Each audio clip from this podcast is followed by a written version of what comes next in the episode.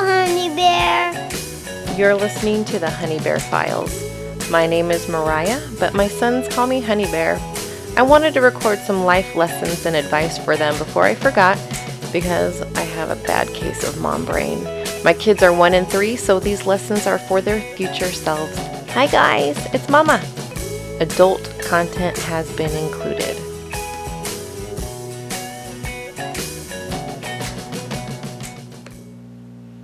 All right. So it turns out I was trying to record at least once a month, but it's turning into once a quarter, which is fine.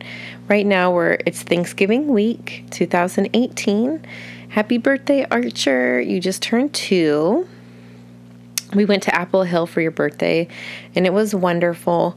One of the things that I'm learning about you is that contrary to your brother, um, who likes to have like big birthdays with everyone. You are you like a smaller crowd. At least right now you do. Maybe you'll change a little bit later. Um, you like to stick to the people that you know. And so it was nice going to Apple Hill because it was just our family and a couple friends. And um, you got to just snuggle with people. You're a big snuggle bug and you had a really great time and we had some apple pie and the weather was beautiful. Um, speaking of weather current events right now let's see. Well we'll go big first. So in big news the entire state of california is pretty much on fire right now. It's so horrible. Um, and it's scary. It's not funny. I'm laughing a little bit because it's either laugh or cry at this point. It's that bad. Um, like thousands of people have lost their homes. The air quality has been so bad that we haven't gone outside for days.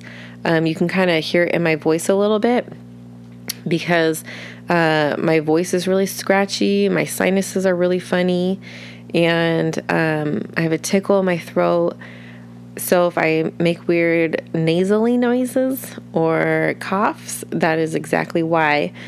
Even like, gosh, for example, like air quality, like they, um, our phone, you can like see what the weather is, and if you scroll up, it shows you like the score for the day air quality. I'm not even sure what it's called, but you get like there's a certain points for healthy air. Like if you have 35 a point score of 35, it's healthy air. I think like 65 is like unhealthy air. We were our points for where we live specifically was almost 400. It was it was hazardous to go outside. So we have like air filters in both your rooms, which I have been using since you were born, just to kind of give noise so that you guys don't wake up after you go for a nap or go to sleep. But we even had air filters given to us. So we've been running uh, for us grown-ups. so we have one in our bedroom and some one in the living room, and we just kind of been stir crazy. Today, your guys are gone at your nana's house, which is nice. That's why I'm able to actually record this for you. Um, but you're just going to be inside all day at her house. So it's just nuts. So I think today's air quality is like 180, which sounds still crazy, but it's still a lot better. But even your uncle Aaron and Auntie Rach over in Oakland, they're dealing with the exact same thing. Like, we're not even, we haven't had rain. It feels like since March or something, and it's November. So the whole state is just as dry as a bone. And we're supposed to have first rain coming on Wednesday, so we'll see how that changes things. It's kind of scary in a way to have rain because it's not just like rain falling from clouds that's cleaning the air. It's like rain falling through all of this putrid smoke. Because I mean, the, in the smoke, what's in the smoke? People's houses that have burned up, people who've burned up, their pets, their livestock, wild animals, in addition to forests. You know, like there's just so much on fire that's in the air, and that's going to hit those raindrops and then fall to the ground and so I'm like, is it going to be like acid rain? Like, it's just a little bit bonkers. Um, so that's current events. Um, and it's very scary and sad. So we're lucky um, that Sacramento is not on fire. But not very far away, there's lots of people who it's probably going to be a giant crisis. We'll probably be talking about this for a long, long time to come because it's so there's so many people involved that now had once had like thousands of people who have had homes that now don't have homes. I need to drink a little bit of cold coffee because my throat is itchy. Hold on. Holy smokes. Your dad and I just celebrated our 16 year wedding anniversary. That was fancy. We went to Yosemite, it was beautiful. Um, what else? Oh, Jack, you're four. You're rad.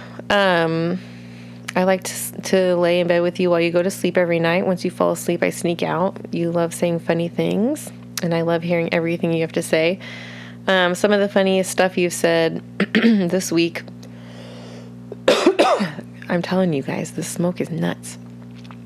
Uh, one of the things you said was that you're petting your your hand, and you're like, "I love skin.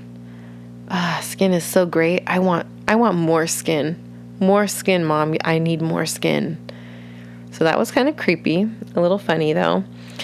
You've said so many funny things. I, I seriously though, like you were holding a penny at the barber shop, which is gross in and of itself. But then you smelt your hand and you're like, my hand smells so gross, mom. My hand smells like my nuts. And I was like, okay, cool. So now we know what our nuts smell like. And you're just you're just funny. Archer, you don't talk yet, but you are super duper needy. And um, recently I just went back to work working outside of the home. I've been working from home full time for about four years so I could be with you guys. But it was time for me to get a real real job, they say. Not that it wasn't a real job, but I was working for peanuts so that I could be home with you guys. But it's time for us to start making a little bit more money so that we can put more money aside for your guys' college. And um, now that you're getting older, like you're more expensive now. So, yeah. Um, there's that. But instead of putting you in daycare, your Grammy and Pop Pop literally moved like a mile down the street from our house because they didn't want you to be in daycare. And I thought that was wonderful because I could either pay someone to take care of you and hopefully they would like you and you might have some good or bad experiences, or I could send you to a grandparent's house who loves you and you can still have some good and bad experiences, but at least you are having those good and bad experiences with people who absolutely love you and adore you and have your best interest in mind. I also realized that you needed a little bit more attention than I could give you. Um, there's two of you, and there's one of me. And Archer, you uh, are a mama's boy. you love me so much. Both of you guys are really, really cuddly. Both of you guys are really snuggly and affectionate, and I love that. And I want to nurture that as much as possible. So, now that you get to be with Grammy and Pop Pop every day, or sometimes you go to your Nana's house, like you have people giving you exactly what you need. Whereas I was always divided between the two of you, in addition to having to work from home. So I felt like although we spent quite a bit of time together, I was always on my phone, or was always on my computer. My attention was always divided. Whereas now you guys get really undivided attention from people who really care about you. And it's really important for me that you know that there are more than just one or two people that care about you. You have a family, and everyone in your family really, really loves you. So, can you tell I have a little bit of mom guilt for going back to work because I'm like justifying it so much? Um, but I really do believe it's what's best for our family and what's best for you. So it makes it worth it. But that's that's me. That's what's going on with us as a family. Now you know. So I'll never change the intro to this podcast though, because I'll just let you know how old you are. So Jack, you're four. Archer, you're two. Um, Archer, you're learning how to sleep at night. You're not nursing anymore. Um, you're not happy about that, but we're gonna get through it. Being two is a big deal, bud because there's a lot of things that you're going to learn this year that are life changing. You're going to learn how to sleep in a big boy bed. You're going to learn how to use a toilet. I mean, the whole thing. You're you're going to start preschool next year. Like this, the year of being two is a big year, and I'm committed to helping you stretch and be a little bit uncomfortable so you can see what you're capable of. Uh, it's really easy for me to baby you, and I apologize for that, but you're just so darn cute. Um, one of the things to switch gears, I wanted to talk to you about something that's really important to me. I know, like in the other podcast, like we've talked about Auntie Chelsea, who I love and I miss, and we've talked about how each of you came to be on this planet and all the things that I hope and dream for you as your tiny babies um, growing up. Um, and we've talked, I've talked to you about, you know, like inclusiveness and being a good person and all that. But before I really can talk to you about anything else, I really felt like I needed to talk to you guys about my faith in God. Because right now, um, I've just made a leap, like in career wise. Like I've been working as a church, as a pastor at a church for since I graduated undergraduate studies. I went straight into church work, and I really wanted to be a part of that. And going back to work now, I've made a big leap into working in nonprofits, which is also very important to me. Um, and it's different. And in a lot of ways, sadly, it makes me sad that this is true, but it is true. In a lot of ways, it's a lot more fulfilling doing philanthropy with a nonprofit that it's a religious based nonprofit, but it's nonprofit, it's not a church. And I feel like I'm accomplishing more and that sounds awful. But nevertheless, uh, my faith is really important to me, obviously. I got my degree in theology was with an emphasis in biblical studies and my graduate studies were were focused on church history and specifically US church history. I focused on the Great Awakenings. Had I not had you guys as kiddos, I would have gone on to get my doctorate degree because I would have been so bored and sad that I didn't have you that I would need to distract myself with higher education. but what I wanted to get my PhD in, and maybe I will, we'll see. But I wanted to to have my PhD in church history, but have my um, graduate work be on the theology of the civil rights movement and how they connect to the church of today. Because so much great theology came out of that era of human rights um, that was based out of um, liberation theology, but also just like a tangible, action based theology where you put your love into action and you put it, you were willing to get political and you were willing to risk your life for the greater good. And um, I love it. So, my faith is really important to me. And obviously, as a Christian or anyone of any faith would say that they would want their child to adopt their faith, right? I think that's logical uh, assumption to make. So, I'm a Christian. I obviously want you to be Christians. Um, my dad's Jewish. Even though he's not really a practicing Jew, he really would have a rather I chosen to be a rabbi versus a pastor, or he would have chosen for me to marry a Jewish doctor versus your dad. But, like, at the end of the day, everyone gets to choose for themselves, which is the beauty of free will. So, I wanted to share with you a little bit about my faith. You know, when you talk about in church world, you hear the word, oh, I want to share the gospel with you. And it's like this weird word, gospel. But really, it's good news. So, what really is this good news all about? Well, for me, like I'm constantly mulling over my faith, always. And I feel like my faith is always uh, growing and evolving and changing and building. And sometimes I like, can identify in my own life where maybe I've taken a wrong turn in my faith and I need to correct course. And I feel like I'm in an era of that in my life right now where I feel like I'm having like this renaissance of my own life, so to speak, with my own uh, faith in as a Christian, because I feel like when you look at what Jesus taught, specifically Jesus, like take take yourself away from the Old Testament, take yourself away from the other books of the New Testament and let's just focus on Jesus for a second. Everything that he was talking about came from a place of love and not a place of fear. And I feel as though when you look at church history, there's so many decisions that we've made to try to convince people to become Christians that come from a place of fear. Like we try to scare people into deciding to love God or deciding to accept the message of Jesus. And, you know, I don't want you guys to go to hell, but I don't want you to choose a faith because you're scared of hell. Would I love to scare you into loving God? Sure. Is it right? No. Is it theologically accurate? No.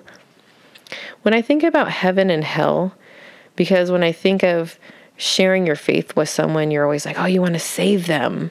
Like you want to get someone to get saved. Saved from what? Saved from hell. That's what they're insinuating. Heaven, hell, they're centered around death. And the problem with that is that you're alive, you're not dead. So this means that you have a faith that would be all about the after party instead of the here and now. And I think that's super twisted. And if we're being honest, it's pretty morbid and a whole lot of shallow. So, as Christians, we believe that there is a God, one God, creator of the universe, ultra galactical, like outside of the universe, outside of time, that created the universe and all life. And that God, because of the human broken condition that we live in, that God became a man. His name was Jesus. Jesus' death, resurrection, it eliminated the barrier, that broken barrier of the human condition that would keep us from God. It eliminated that. So now we have this free access to God because of Jesus. And not only that, but God, He sent His Holy Spirit to be with us, to lead us and guide us now. God is this community God that wants to be connected with us. So we, because of Jesus, we get to decide do we want to be on God's team or do we want to be on our own team? Now, if you want to talk about hell, that's cool. We can talk about it. I mean, questions like is it real? Does it exist? Why would it exist? What would it say about a loving God if it did exist? So if you're curious, let's talk. I have things we can read and is I, w- I would love to nerd out with you on something like that. But the thing is is hell doesn't really matter. Either does heaven really. Like none of it matters because that shouldn't be our reason. Like I get it. Like I have had people who I love very very much die. Do I want them to be in heaven? Yeah. Do I want to go to heaven one day and see them? Yes. That's not why I have a relationship with God. It's not. It's not. That's not it. It doesn't matter. Um, because we live in the world of the living. So our reason should be love. So I want to talk about Lord of the Rings for a second. I'm sure by the time you hear this, you'll either read the books, which would I would be very impressed, or you have watched the movie. Again, I would be very impressed. but nevertheless, um, so my favorite book is Return of the King. And there's a part in the book that's not in the movie. So, spoiler alert if you haven't nerded out on the books, I'm about to tell you the end of the book, which is like the meanest thing to do to somebody. So, if you want to pause here, go read the book and then return. I will be okay with that. If you could give two shits and you still want to listen, I don't blame you. It can, it's not for everybody. Here's the story that I'm trying to tell you the bad guys are defeated in the book. I mean, obviously, that's the end of most books is bad guys are defeated by the good guys. So our tiny little furry-footed hobbits return to the Shire. Now they're looking forward to going back to the Shire like a lot. They've been on this journey to return this dumbass ring into some fiery pit for freaking ever, and they have finally completed their journey. They're done. They're over it. They're broken. They've seen some real serious crap. Like they have some PTSD like you do not even want to know. They have been through hell. freaking the Shire has been defeated, or had been conquered by the bad guys while they were away. So here they are on this ring journey.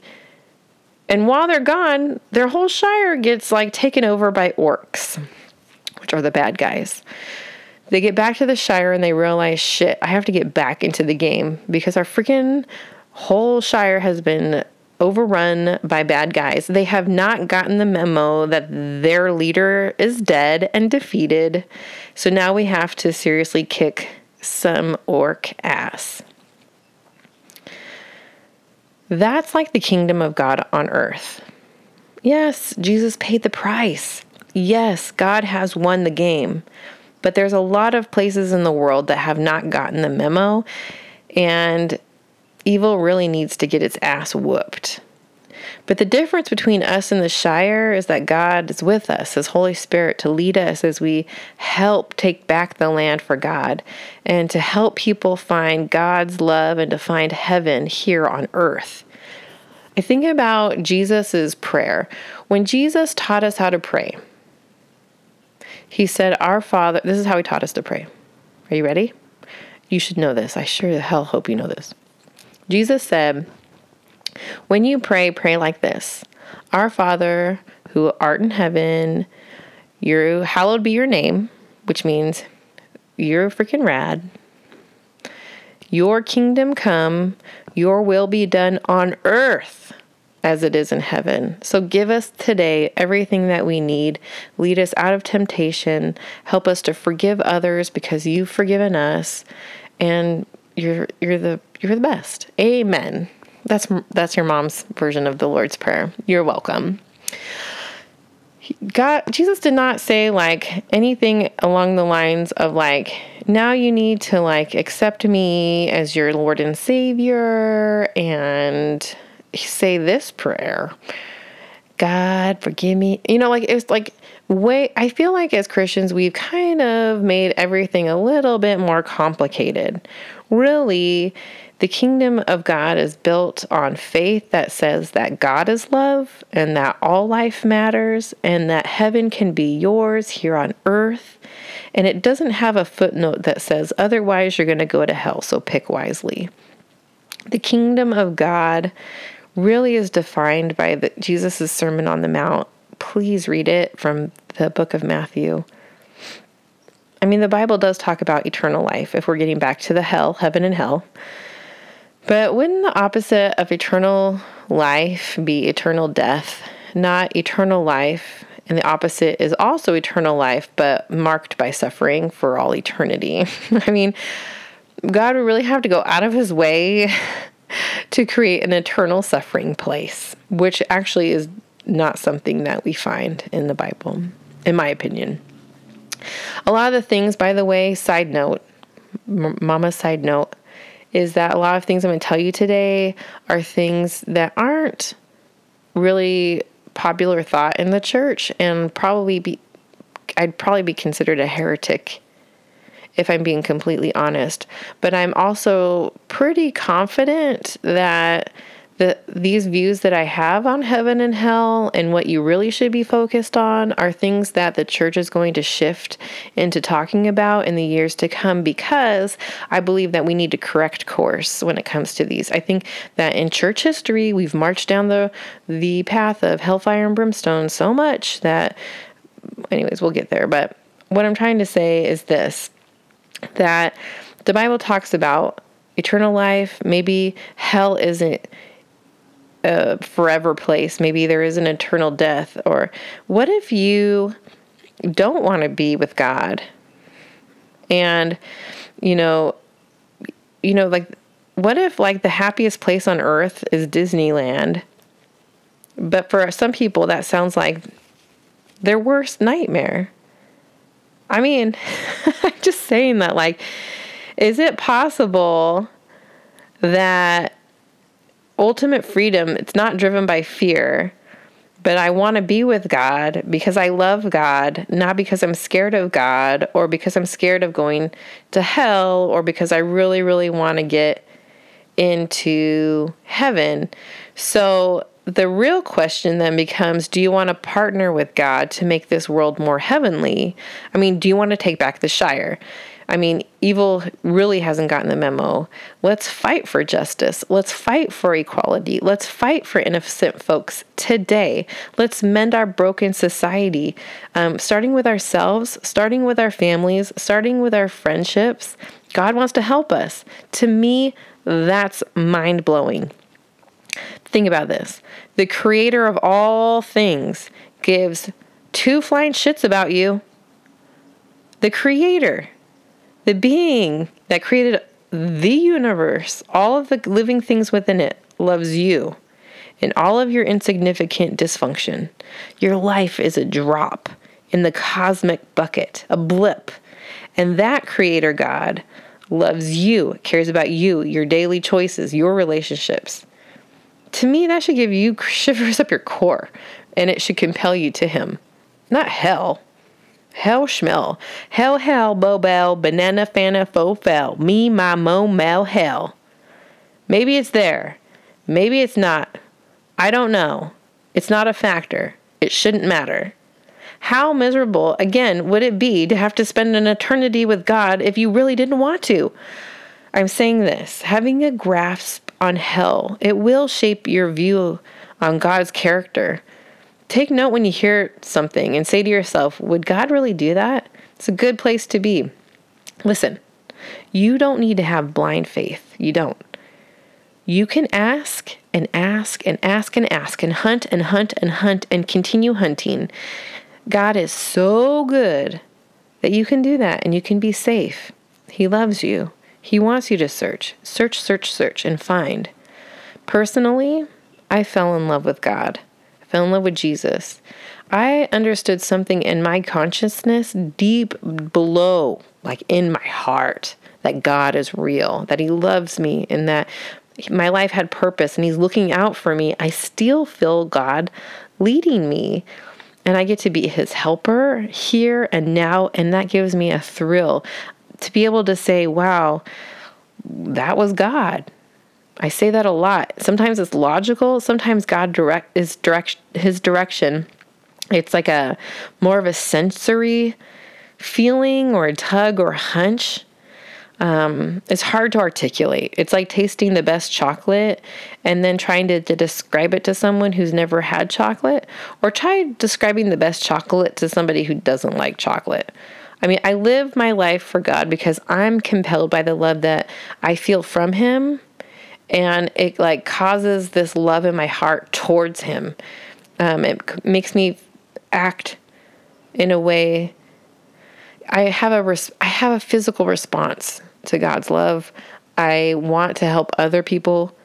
I want to care about other people. And it comes from the root that i really believe that god cares for everyone. So i don't want you guys to go to hell. I mean obviously but a faith that's built on fear is rubbish. I want you to not worry about hell because you'll be compelled by love, because God loves you, God loves people. So I want people to see God's love in your actions, and then I want you to be able to give God the credit.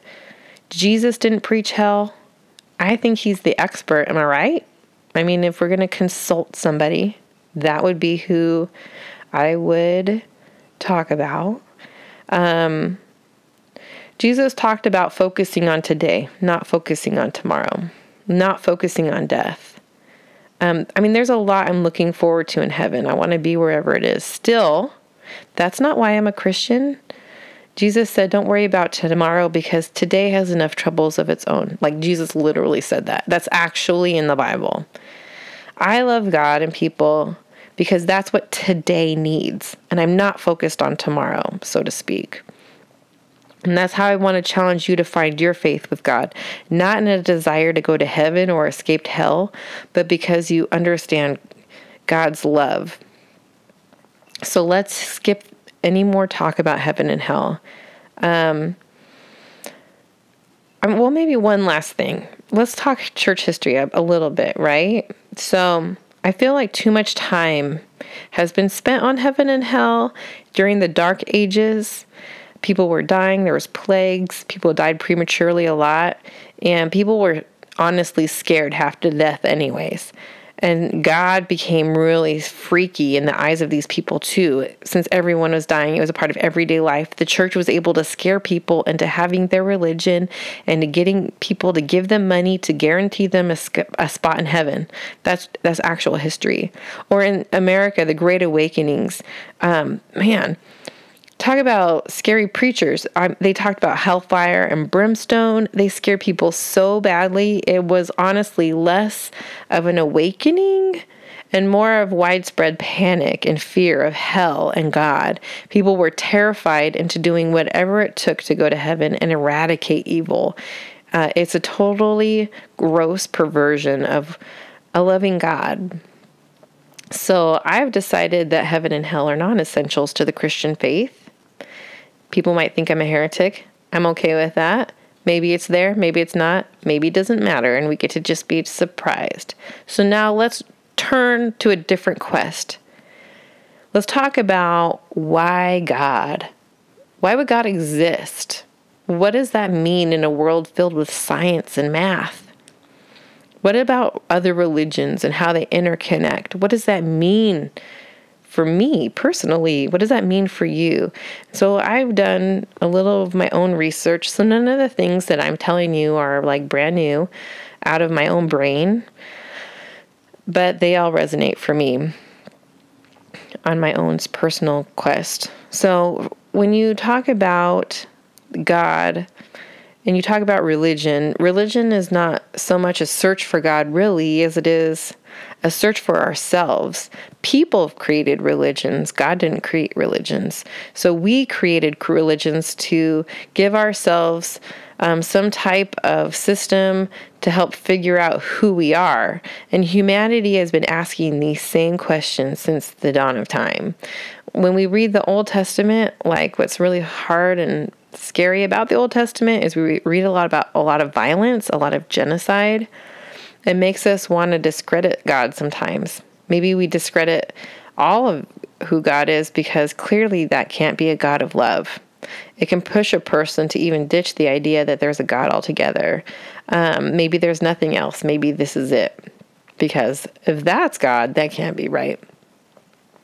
And even when we read the Old Testament, even um, popular in popular Christianity, they wouldn't say this, but it's true.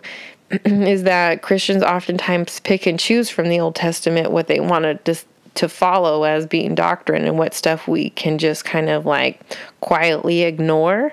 Like, for example, the church loves talking about tithing because it's in the book of Malachi, um, which isn't even a part of the Torah, by the way.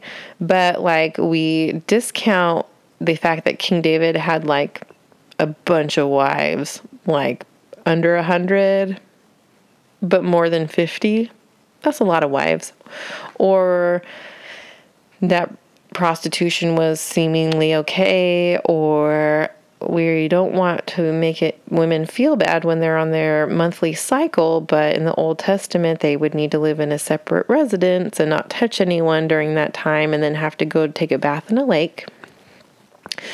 But that's but we can discredit that because that doesn't apply to us anymore. So sometimes where I'm going with that is that like we can sometimes like we're in giant cafeteria pick and choose from the Old Testament which stuff we like and what stuff we don't like, but then we go and say that the whole Bible is like perfect and like the word of God, but like we're still picking and choosing even though we're saying we're not picking and choosing.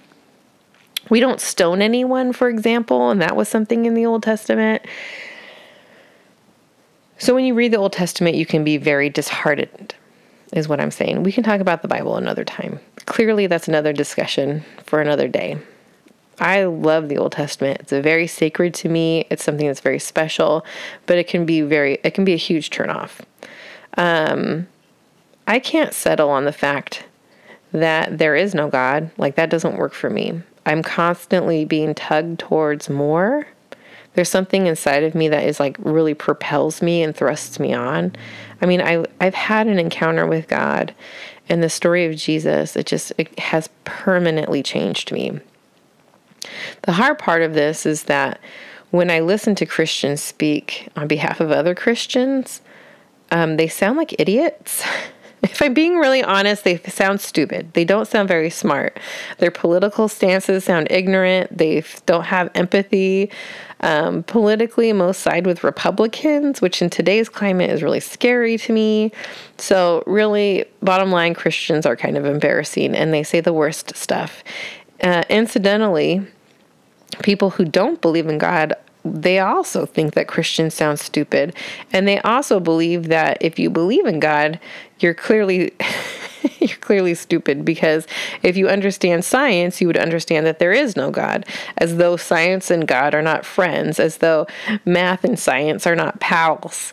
And um and you know what? There are times when I hear someone t- try to talk about God with friends and family who don't believe in God, and and they do sound dumb. And I want to become invisible because it becomes a very awkward conversation because when they talk about God, they talk about it as though like they just start it starts sounding like a fairy tale or a magical scenario scenario because the way they talk about God is completely disconnected with real life here and now. And maybe it's because they're still in the heaven and hell mentality versus the kingdom of God on earth today. And even the word kingdom on earth sounds silly because, like, we don't have kingdoms. Like, that's not a thing anymore. So maybe we need a different vocabulary whatever. But there's but these christians are they're so even though they're talking about these disconnected ideas that are disconnected from real life they're so confident about this weirdo stuff that they're talking about. And they're absolutely convinced they're not wrong.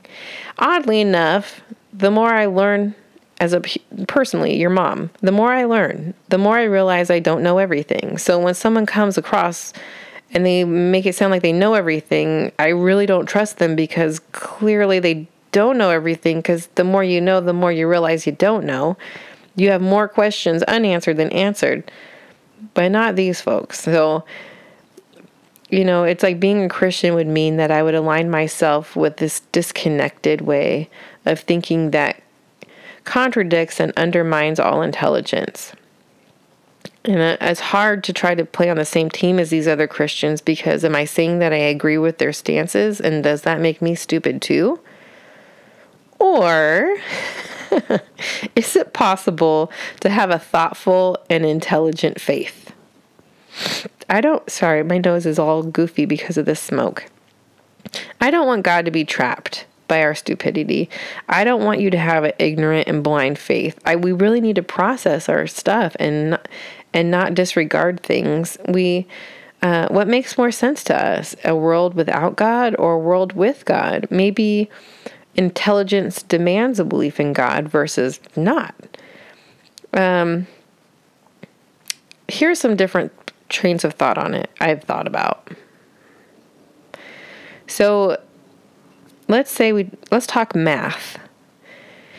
The universe if the universe is just made up of math, then it's very deterministic. It's it, the world math would is fatalistic is what I'm trying. Okay, math.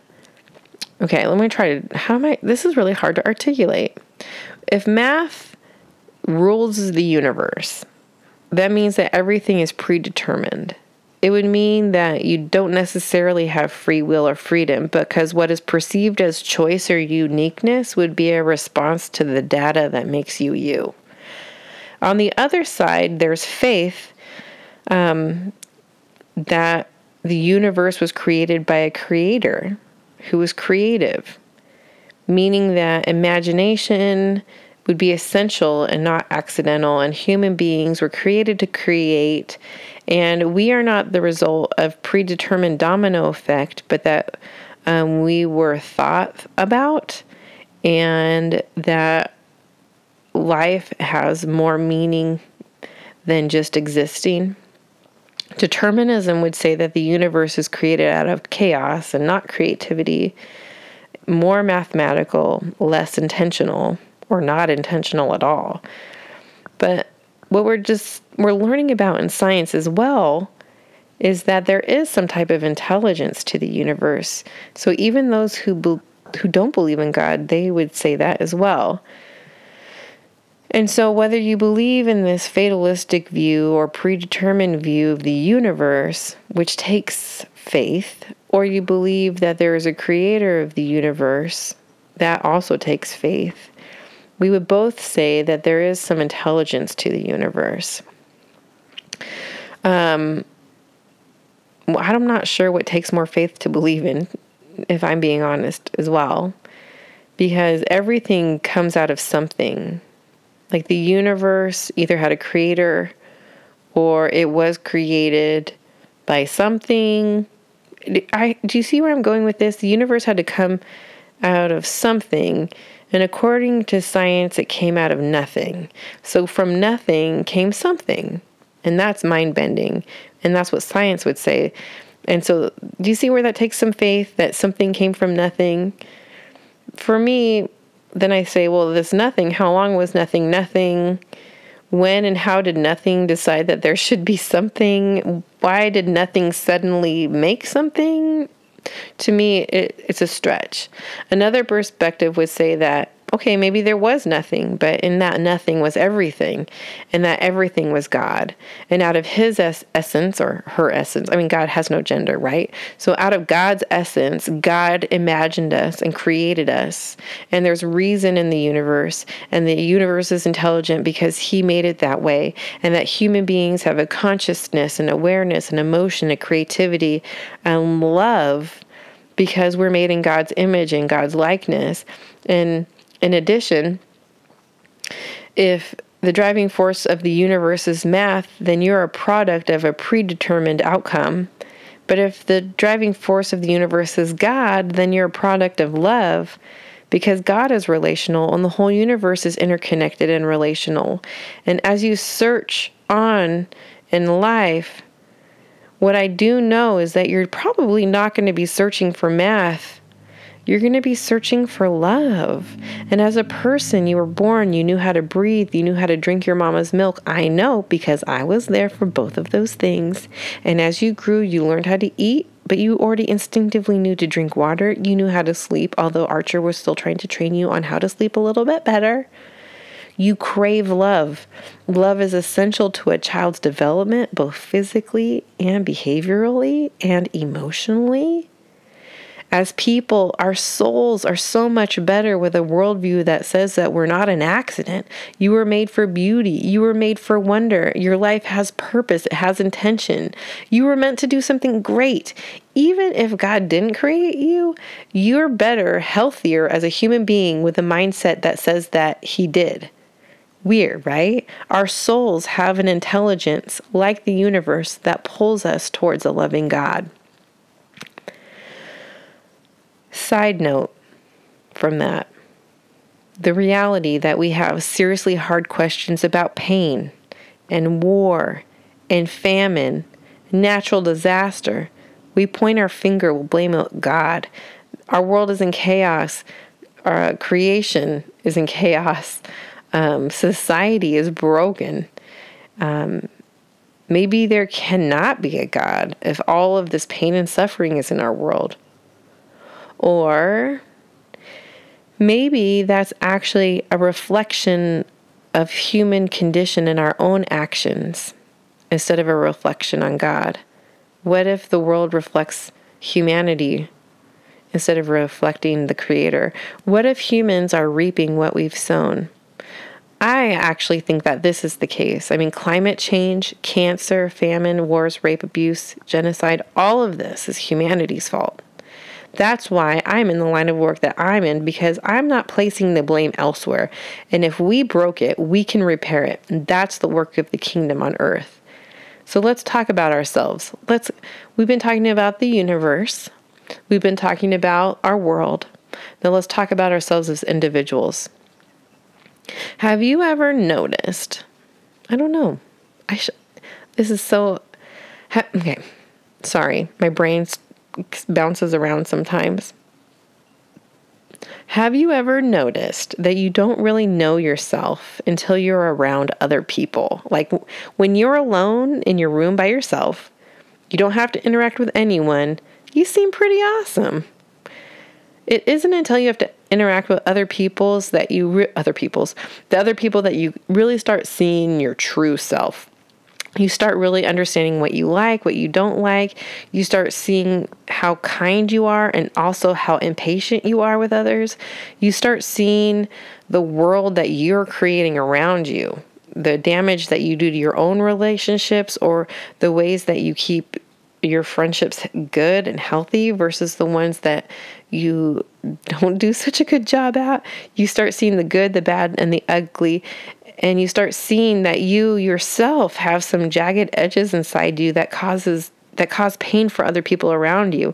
You when you look inside yourself, um, you start seeing, huh, maybe the world around me is a reflection of who I am. Maybe instead of playing the victim all the time, you take some ownership for the things that happen to you around you. You start to understand why we live in a painful world.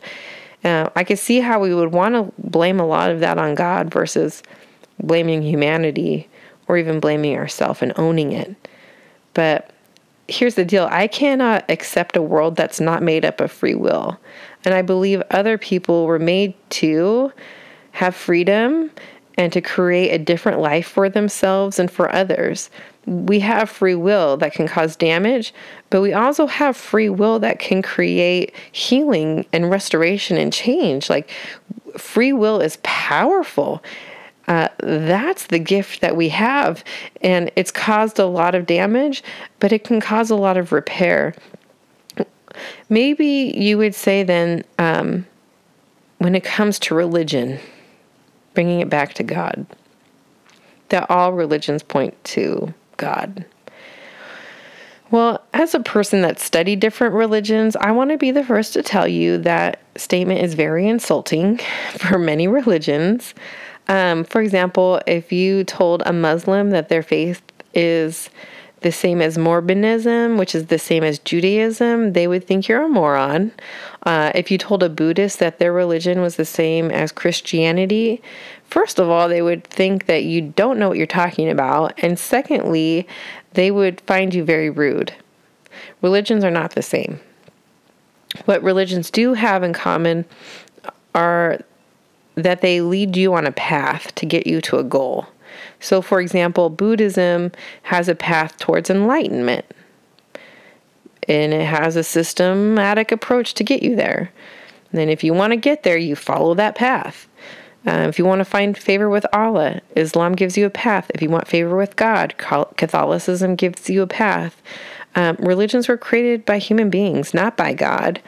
And I think that religion causes, um, religion controls creates a controlled environment. Um, people, when you tell a person they can't do X, Y, and Z, but instead should do A, B, and C, it, and and people feel constrained by those rules, um, you find that you have a power to manipulate a person to do what you want them to do. People are so filled up with guilt and shame already, they want a way to release it. And we don't want those feelings inside of us, so we find a system to help us release it. We find a system to help us overcome it. And we're trying to do a bunch of stuff to get God's attention. But when you boil that down and you and you deconstruct it, you realize that religion isn't a search for God, it's a search for life. We feel like something's missing inside of us, like we're hollow inside, and it can make us think that we need to get God to like us and we need to do stuff to make God happy with us. And we have to go through a process of taking on some type of religion so that one day God will finally approve of you and your life and that you can be worthy to be in God's presence and you work really, really, really hard. Any God that like forces you to earn his love like that is not worthy of your worship. I mean, that's where Jesus is different. It, the message of Jesus and God through the lens of Jesus, who I really do believe is the way and the truth and the life. Um, it's so much different than Christianity as a religion. If every religion gives us a system or construct to get us to a goal, either to enlightenment or to heaven or maybe getting out of hell. Um, this is where Jesus is different because he doesn't come to us to tell us how to earn God's love. Instead, Jesus flips the whole thing on its head, and instead he tells what tells us what God has done in order to show us how much he wants to get to us. Jesus comes to show us what God would do to get to me. When Jesus says, I'm the way, the truth, and the life, he's saying that he is your perfect fit for your soul. You can try to make a religion fit for you, um, but it won't feel right. You're not created to fit into a religious system or to have religion fit for you. You were created for love and for relationship. He's the way because you were made for progress and movement. You were created for hope. You were created to work with God to make this earth better, to love others, to seek justice, and to love mercy. And the way of Jesus takes us there. It isn't a message about the way to heaven, it's a message about Jesus is the way to heaven on earth, to, to regain God's love here on this planet, to make the wrongs right again. And your soul knows it. We were created to have to to create a future that doesn't exist yet, but with our help, partnering with God, it will one day exist because we're created to have purpose to do great things. Our imagination is so powerful. We get to design a future for ourselves. And Jesus is the truth. I mean, we're always on the search for truth. I am. And sometimes we find that certain folks can't be trusted or that a certain truth was ended up being a fallacy and we give up on truth. Um, and the truth isn't outside of Jesus, it's with Jesus. We dive into what Jesus teaches us, what he instructs us. Through his truth, we find meaning. We need to invest in the meaningful things instead of investing in the things that don't bring us meaning. It moves us from just existing on earth to living a life that's meaningful and filled with love and filled with joy. Power, sex, money, boom, it'll leave you empty. It'll give you temporary gratification and then you'll feel hollow again. You are living your fullest life when you are lived living fully loved. I hope that you can understand that. If you don't have if you don't have anything else but you are loved and you are loving people the with the most fervor and gumption that you can muster, you will be fully alive. Why, why, why, why, why? The questions. You guys, Jack, you ask me all the time why, why, why? Why, why? Everything is why. Mom, why is it raining outside? Why does the rain fall from the sky? Why do clouds have water in them? And some of your why questions I don't have answers to. And Archer, you have not asked any why questions yet. But I know that at the end of our life, we'll ask those same questions too. We need to search for our why. Why? I'm amazed that I'm still a Christian. I mean, I have so many questions, I have so many doubts. I'm convinced um, that we've made everything way too complicated. We've added so many hoops and rules, um, although Jesus came to fulfill the law. And he came to simplify rules and to get rid of a lot of rules. He said so himself. So I don't think a lot of discussion on the non essentials of our faith matter anymore. What matters is loved, being loved, loving others. One of my favorite books from my favorite theologian, Martin Luther King Jr. The book's called Strength to Love, and it really is like water to my thirsty soul. And I've read it cover to cover and over again. It is and will always be on my nightstand next to my bed, so just ask for it if you want to read it. I hope that you find that this is actually good news for you. That you don't have to make a decision about God because of fear uh, when you make decisions because you're afraid, you'll most likely decide poorly. I think I'll leave it there. We can talk more. if you want. Okay, let's pray. I'm going to pray. I just want to. God, let your love transform us and let it awaken us and let it humble us and let it bring us to repentance. Help us to really love you better and to love people better. Help us to bring justice to those in need and help us to have empathy for the innocent who are hurting. And let us find ways to make this place better and really expand your kingdom and keep us safe. Amen.